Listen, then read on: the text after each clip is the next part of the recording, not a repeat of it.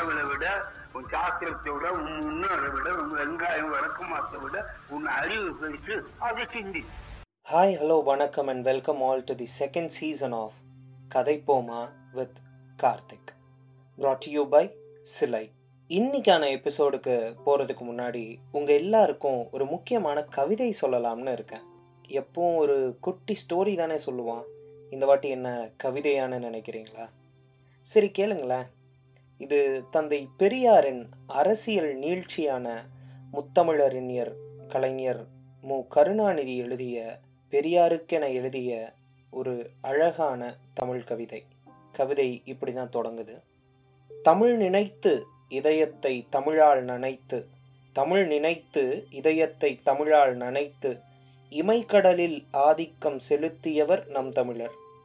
உமிழ் நீரை வாயில் தேக்கி ஊத்தைப்பல் துலக்கிவிட்டு மீண்டும் உடலுக்குள் கொப்பளித்து விழுங்குதல் போல் அமிழ்தான இனப்பண்பு கலைமாண்பு இலக்கியங்கள் மாய்ப்பதற்கு தமிழர்களே ஒப்புவிட்டார். கெட்ட உமிழ்நீரை உடலுக்குள் துப்பிவிட்டார். அழுக்குச் சேர்ந்த குடலை வெளுத்திட வேண்டும். அதற்கு மருந்தெனும் நல்ல சலவை தொழிலாளி வேண்டும். உடல் தூய்மை ஔடதத்தால் அமையும் உளத்தூய்மை வாய்மையாலே ஆகும். உடல் தூய்மை ஔடதத்தால் அமையும் உளத்தூய்மை வாய்மையாலே ஆகும். அந்த வாய்மைக்கு வழிவைத்து வஞ்சக கோட்டைக்கு வெடிவைத்து அறுபது ஆண்டுகள் அஞ்சாது போரிட்டார் நம் அண்ணாவின் தலைவர் பெரியார். அந்த பெரியாரை பயிர் போன்றார் உழவருக்கு பால் போன்றார் குழந்தைகட்கு பசும்பால் கட்டி தயிர் போன்றார் பசித்தவர்க்கு தாய் போன்றார் ஏழையர்க்கு தகுந்தவர்க்கு செயிர் தவம் போன்றார். செந்தமிழ் நாட்டில் பிறந்த மக்களுக்கெல்லாம் உயிர் போன்றார் என்று பாரதிதாச பாவேந்தர் பாடி மகிழ்ந்தார் அன்று. ஈவேரா நாத்திகரா? ஈவேரா நாத்திகரா? இல்லை இல்லை அவர் இயற்கையின் புதல்வர். இந்த மண்ணை மணந்த மணாளர். எதிர்கால தமிழகத்து பெருமைக்கு தூதர் என்று அக்ரஹாரத்து அதிசய மாமனிதர் வாரா முன்பு அழகாக வரைந்திட்டார் ஒரு கட்டுரைதான். நமது பெரியார்க்கு வங்கத்து தாகூர் போல தாடியுண்டு பொங்குற்ற வேங்கை போல நிமிர்கின்ற பார்வையுண்டு தெங்குன்ற தோற்றம் உடலில் உண்டு வெண் சங்கொத்த கண்களிலே விழி இரண்டும் கருவண்டு. தெங்குன்ற தோற்றம் உடலில் உண்டு வெண் சங்கொத்த கண்களிலே விழி இரண்டும் கருவண்டு அதில் சாகும் வரை ஒளி உண்டு பம்பரமும் ஓய்வு பெறும் சுற்றிய பின் இவரோ படுகிழமாய் போன பின்பும் பம்பரமாய் சுற்றி வந்தார்.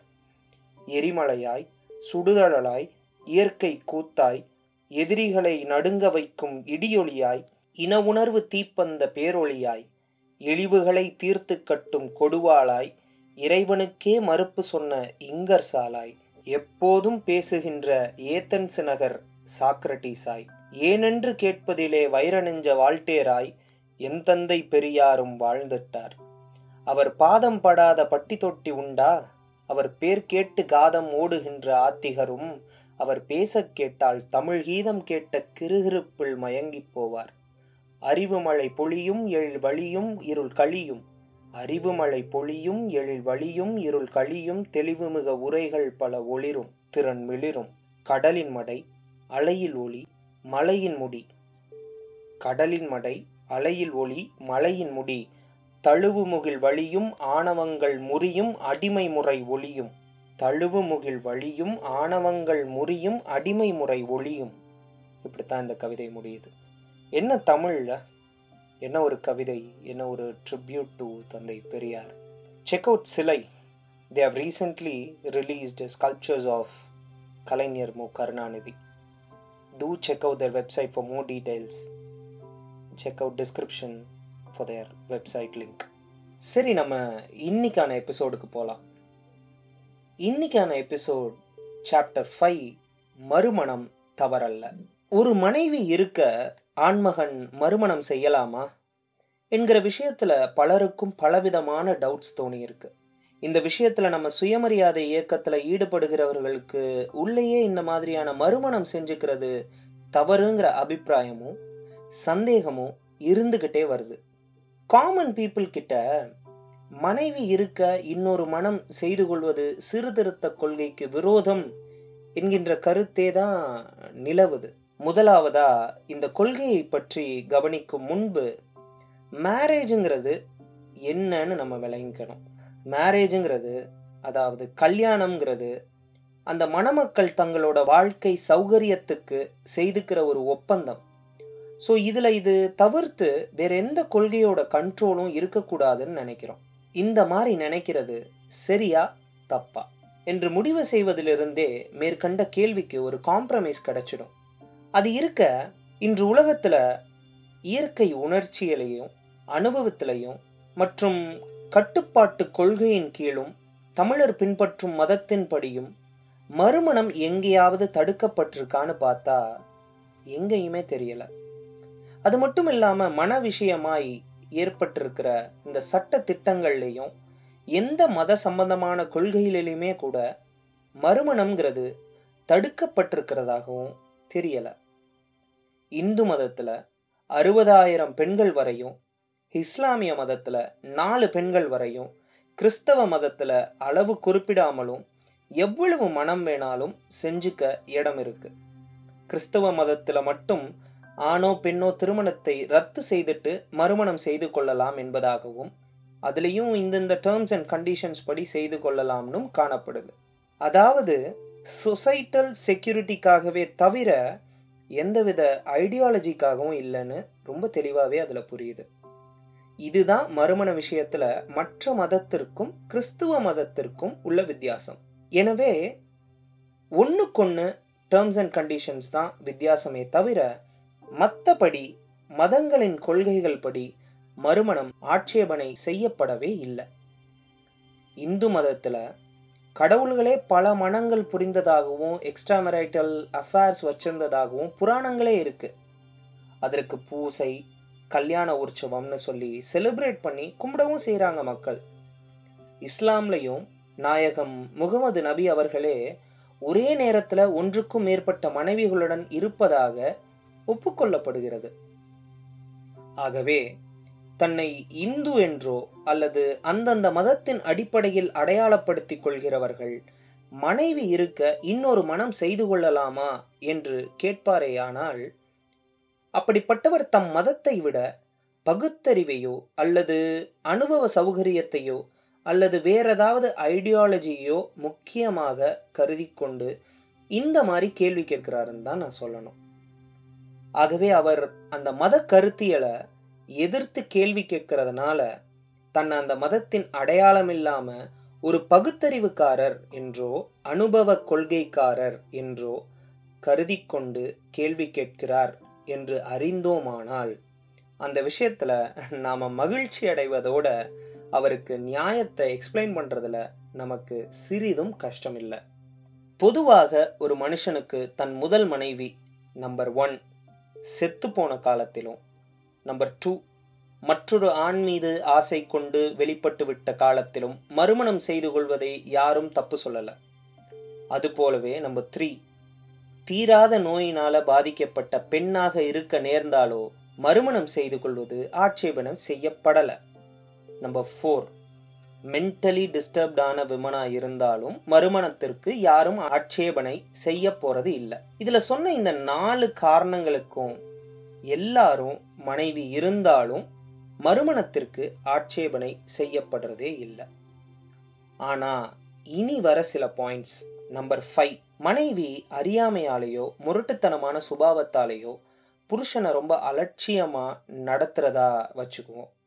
நம்பர் சிக்ஸ் புருஷன் பெண்ணின் மனத்துக்கு சாட்டிஸ்ஃபையிங்காக இல்லாததாலேயோ அல்லது வேறு காரணத்தினாலோ புருஷன் மேலே பெண்ணுக்கு அன்பும் ஆசையும் இல்லாமல் இருப்பதாக வச்சுக்குவோம். நம்பர் செவன் இந்தந்த குணங்கள்னால அடிக்கடி தாய் வீட்டுக்கு போய்விடதாக வச்சுக்கலாம்.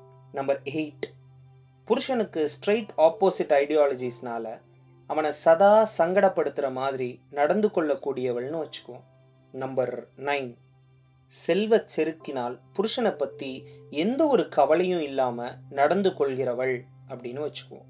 அபவ் செட் பாயிண்ட்ஸ் மட்டும் இல்லாமல் இதற்கு ஒத்த குணங்கள் உடையவளாக இருந்துட்டா அந்த கணவனின் கதி என்ன? இவை தவிர புருஷனுக்கு பன்னெண்டு வயசுலையும் பெண்ணுக்கு பத்து வயசுலையும் பெற்றோர்களாலோ மற்றவர்களாலோ திருமணம் செய்யப்பட்டிருந்தா அவைகள் அந்த மணமக்களோட தர்மங்களுக்கு கட்டுப்பட்ட கல்யாணங்கள் ஆகுமா? இல்ல திருமணம் செய்து வைத்தவர்களோட தர்மங்களுக்கு கட்டுப்பட்ட கல்யாணங்கள் ஆகுமா என்பதை கேள்வி கேட்பவர்கள் அதாவது பகுத்தறிவாளர்கள் கவனிக்க வேண்டிய முக்கிய விஷயங்களாகும்.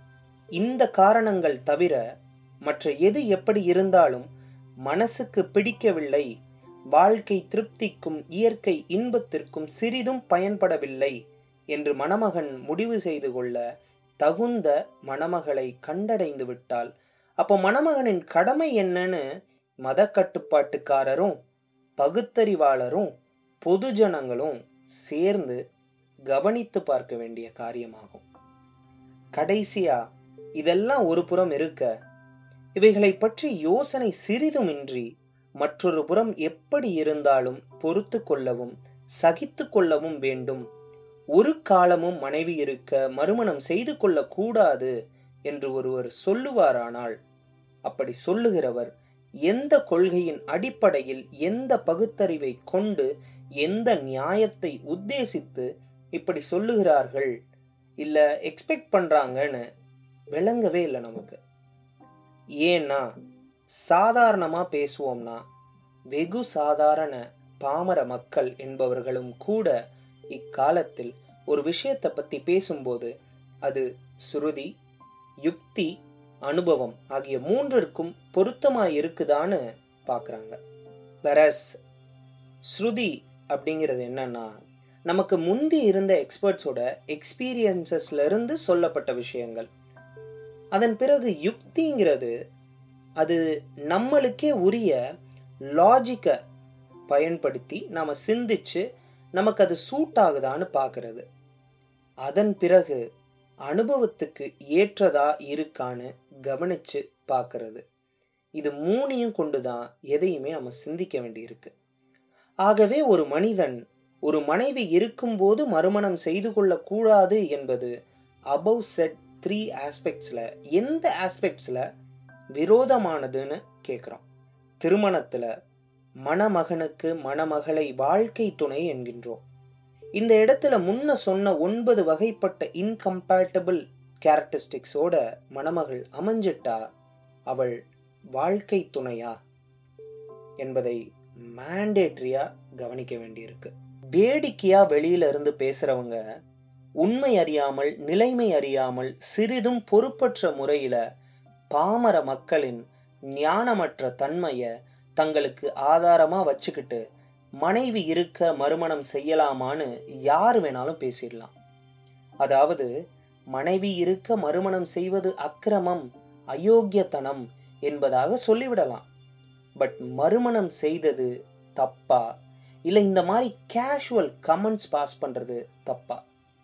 என்பதையும் பகுத்தறிவு கொண்டாவது அனுபவத்தை கொண்டாவது இந்தபடி பேசுகின்றோமே நினைக்கின்றோமே இதில் இன்னும் இப்படி ப்ரிவைல் ஆகிட்டு இருக்கோமே அப்படிங்கிறத நினச்சி பார்த்தா கடுகளவு அறிவுடையவராக இருந்தாலும் விளங்காமற் போகாது என்பது உறுதியாக சொல்ல முடியும். ஒரு மனிதன் தனக்கு ஒரு விஷயம் பிடிக்குது பிடிக்கல. இந்த காரியம் செய்ய தனக்கு உரிமை இருக்கணும் உரிமை இருக்க வேண்டாம்னு கருதுவதற்கான உரிமை அவனுடையதா இல்லை மற்றவர்களுடையதா? என்பதையும் கவனிக்க வேண்டியது உண்மையான சுதந்திரமும் விடுதலையும் கோருகின்றவர்களின் கடமையாகும். வாஸ்தவத்திலேயே அன்பும் ஆசையும் இல்லாத அல்லது அவை தனக்கு ஏற்படாத ஒரு இடத்தில் மனிதன் எப்படி வாழ்வது? மக்களுடைய அன்புக்கும் ஆசைக்கும் இன்பத்திற்கும் திருப்திக்கும் ஒரு வாழ்க்கை ஒப்பந்தம் செய்து கொள்வதா? இல்லை கல்யாணம் செய்துகிட்டதுக்காக அன்பையும் ஆசையையும் இன்பத்தையும் திருப்தியையும் தியாகம் செய்வதா என்பதை உங்கள் ஒவ்வொருவரையும் யோசித்து பார்க்கும்படி வேண்டுகிறோம். உலகில் உள்ள மூட பழக்க வழக்கங்களில் அர்த்தமற்ற கட்டுப்பாடுகளில் சிக்கி கஷ்டப்பட்டு கொண்டிருக்கும் மக்களை அவற்றிலிருந்து விடுபட செய்வது சுலபமான காரியம் இல்லைனாலும் அதை தொடர்ந்து செய்ய வேண்டியது அறிவுடையவர்களின் வேலை. அதற்காகத்தான் இந்த சுயமரியாதை இயக்கமே ஏற்பட்டிருக்கு. ஆகையால இவ்வித யுக்திக்கும் அனுபவத்திற்கும் மனித சுதந்திரத்திற்கும் இன்பத்திற்கும் திருப்திக்கும் விரோதமான கொள்கைகள் எதற்காக காப்பாற்றப்பட வேண்டும் என்பதை கொஞ்சம் எல்லோரும் சிந்திக்கணும். அது இருக்க சுயமரியாதை இயக்கத்தை சேர்ந்தவர்களுக்கே சிலருக்கு மறுமண விஷயத்தில் உள்ள அதிருப்தியை பற்றி சற்று கவனிப்போம். சுயமரியாதை இயக்கத்துல கல்யாண ரத்து என்பதும் ஒரு திட்டமாகும். அப்படியே செங்கற்பட்டு மாநாட்டில் ஒரு தீர்மானம் நிறைவேற்றப்பட்டு ஈரோடு மாநாட்டில் அதற்காக ஒரு சட்டம் செய்ய வேண்டும் என்று தீர்மானிக்கப்பட்டிருக்கிறது. ஆகவே மனம் செய்து கொண்ட மணமக்கள் அந்தபடியே கணவன் மனைவியையோ மனைவி கணவனையோ கல்யாண பந்தத்திலிருந்து நீக்கிவிட அல்லது நீக்கிக் கொள்கிற உரிமை ஒப்புக்கொள்ளப்பட்டாய்விட்டது. இந்தபடி ஒப்புக்கொள்ளப்பட்ட கொள்கையை அமலில் கொண்டு வர சட்ட சம்பந்தமான இடையூறு யாருக்காவது எந்த மதத்திற்காவது இருக்குமானால் அதற்காக சட்டத்தை உத்தேசித்து கஷ்டப்பட்டு கொண்டிருப்பதா? அல்லது சட்டங்களை கவனிக்காம நியாயம் என்று தோன்றியபடி நடந்து கொள்வதா என்பதை கவனித்து பார்த்தால் அவர்களது அதிருப்திக்கு சிறிதும் இடம் இருக்காது என்றே கருதுகிறோம். உதாரணமா சுயமரியாதை கொள்கைப்படி செய்யப்படும் திருமணங்களிலும் சில சட்டப்படி செல்லக்கூடாதவை இருந்தாலும் இருக்கலாம். அதாவது மணமக்கள் இருவருமே வேறு வேறு சாதிகள் என்று சொல்லப்படும் கலப்பு மனங்களும் மூட பழக்க வழக்கங்களும் அர்த்தமற்றதும் அவசியமற்றதுமான சடங்குகள் செய்யப்படாத சில திருமணங்களும் செல்லுபடியற்றதாக வானாலும் ஆகலாம் என்று சட்ட வல்லுநர்கள் சொல்லுவதாக கேள்விப்படுகிறோம். அப்படி இருந்தாலும் கொள்கையில் இருக்கும் அவாவை உத்தேசித்து சட்டத்தை கவனிக்காமலும் அதனால் ஏற்படக்கூடிய பலன்களை லட்சியம் செய்யாமலும் எல்லாத்துக்கும் துணிந்து பலர் மனம் செய்து கொள்வதை நாம் பார்க்கிறோம். ஆகவே மறுமண விஷயத்துல முதல் மனைவியை சட்டப்படி கல்யாண ரத்து செய்ய முடியாமல் மறுமணம் நடத்தப்பட்டது என்று சொல்லப்படுவதை விட இம்மாதிரி திருமணங்களில் சுயமரியாதைக்காரர்களுக்கு கொள்கை பிசகோ நியாய பிசகோ இருப்பதாக நமக்கு தோன்றவில்லை. தவிரவும் முதல் மனைவி மணமகனுடன் ஒன்றாக வாழ்ந்து கொண்டு இருக்கும்போது கூட மறுமணம் செய்து கொள்ளப்படுவதையும் சுயமரியாதை கொள்கை ஏன் ஆதரிக்கின்றது என்பதை பற்றியும் சற்று கவனிப்போம். மக்களின் அன்பும் ஆசையும் ஒரு கட்டுப்பாட்டுக்கு உட்பட்டு அது இப்படி இவரோட மாத்திரம்தான் இருக்கணும்னு நிர்பந்திக்கிற எந்த ஒரு நியாயமும் இருப்பதாக நமக்கு தோணல. ஏன்னா ஆசைங்கிறது ஒரு basic characteristic of a human life அதை ஏதோ ஒரு நிர்பந்தத்துக்காக தடுத்து வைக்கிறது அப்படிங்கிறது ஒரு வகையான அடிமைத்தனம் தான் கிட்டத்தட்ட இந்த சாப்டரோட முடிவுக்கே நம்ம வந்துட்டோம். ஸோ எப்பவும் போல தந்தை பெரியாரோட தக் லைஃப் கன்க்ளூஷன் டெக்ஸ்ட் இருக்குல்ல அதையே நம்ம கேட்போம். ஆனால் அனுபவத்தில் உள்ள சில சௌகரிய அசௌகரியங்களை உத்தேசித்தும் இயற்கை தடுப்பு சமுதாய வாழ்க்கை நலக்கொள்கை முறை முதலியவைகளை உத்தேசித்தும் அன்பும் ஆசையும் கட்டுப்பாட்டுக்குள் அடங்க வேண்டியதாக ஏற்படலாம் என்பதை நாம் மறுக்கவில்லை. அன்றியும் ஒப்பந்தங்களினால் கட்டுப்பட வேண்டியதாகவும் ஆசை பெருக்கால் தானாகவே கட்டுப்பட்டு விட்டதாகவும் போனாலும் போகலாம். அம்மாதிரி நிலைகளில் இம்மாதிரி கேள்விக்கே இடமில்லை. ஆதலால் அப்படிப்பட்ட காரியங்களை அவரவர் இஷ்டத்திற்கே விட்டுவிட வேண்டியது அவசியமாகும் முடிவாக ஒன்று சொல்லி இதை இப்போது முடிக்கின்றோம். அதாவது இம்மாதிரியான கேள்விகளுக்கெல்லாம் ஒரே அடியாய் அடியோடு இடமில்லாமல் போக வேண்டுமானால் பொதுவாக பெண்கள் நிலைமை மாறியாக வேண்டும். ஏனெனில் மேற்கண்ட கேள்வி கேட்கப்படுவதற்கு பெரிதும் அஸ்திவாரமாய் இருக்கும் காரணமெல்லாம் இப்படி செய்துவிட்டால் முன்மணம் செய்து கொண்ட பெண்ணின் கதி என்னாவது? என்கின்ற கவலை கொண்டேதான் கேள்வி கேட்கப்படுகின்றது. எந்தெந்த காரணத்தால் புருஷனுக்கு பெண் பிடிக்கவில்லையோ ஒத்து வரவில்லையோ அந்த காரணங்களால் பெண்ணுக்கு புருஷன் பிடிக்காத போது இப்போது புருஷனுக்கு இருக்க வேண்டும் என்று சொல்லப்படும் சுதந்திரமும் சௌகரியமும் போல பெண்களுக்கு ஏற்படுமானால் பிறகு இந்த மாதிரியான அனுதாபமும் கவலையும் கொள்ள வேண்டிய அவசியம் ஏற்பட இடமே இருக்காது என்பதுதான். நம்மை பொறுத்தவரை ஆண்களுக்கு சொன்ன விஷயங்கள் எல்லாம் பெண்களுக்கும் பொருந்துமென்றும் அவர்களுக்கும் ஆண்களைப் போலவே ஏற்பட வேண்டுமென்றும் அம்மாதிரியே அவர்களும் நடந்து கொள்ள வேண்டுமென்றும் உலக வாழ்விலும் சமுதாயத்திலும் சட்டத்திலும் மதத்திலும் ஆண்களுக்குள்ள சௌகரியங்களும் உரிமைகளும் பெண்களுக்கும் இருக்க வேண்டும் என்றும் அப்பொழுதுதான் பெண்களுக்கு திருப்திகரமான இன்பத்தையும் ஆசையையும் அடைய முடியும் என்றும் கருதுகின்றோம். இப்படித்தான் இந்த சாப்டரை தந்தை பெரியார் முடிக்கிறாரு. இந்த சாப்டரில் ஒரே ஒரு விஷயம் நான் ஆட் பண்ணணும்னு நினச்சது நான் இந்த சாப்டர் மொத்தம் பன்னெண்டு பக்கம். பத்து பக்கம் வர நான் ஸ்கிரிப்டிங் பண்ணிகிட்ருக்கேன் பண்ணிகிட்ருக்க வர எனக்கு என்னடா பெண்களை பற்றியே தலைவர் பேச மாட்டேங்கிறாரு பேசுகிறது பூரா ஆண்களை பற்றியே இருக்கே என்னடா ஏன் இன்னும் வரல அப்படிங்கிற மாதிரி பயங்கர க்யூரியஸாக வெயிட் பண்ணிக்கிட்டே இருந்தேன். பட் தலைவர் எப்பவும் போல் கன்க்ளூஷன் டெக்ஸ்டில் சப்பையாக முடிச்சிட்டாரு. ஆம்பளைங்களுக்கு எதில் எதுலெல்லாம் உரிமை வேணுமோ அது எல்லாமும் பெண்களுக்கும் வேணும் அப்படின்னு சொல்லி சிம்பிளாக இந்த சாப்டரை முடிச்சிட்டாரு. ஸோ தந்தை பெரியார் மறுமணம் தவறல்ல என்கின்ற அத்தியாயத்தின் வழியாக இதைத்தான் கடத்துகிறார். இதே போல் அடுத்த எபிசோடில் எந்த ஃபர்னிச்சரை உடைக்கிறாரு அப்படின்னு கொஞ்சம் பொறுமையாக இருந்து கேட்போம் followers on Instagram page and follow Silai on their Instagram page to check for the link in our description until then stay tuned with us நீங்க கேட்டுட்டு இருக்குது கதை போமா வித் கார்த்திக்.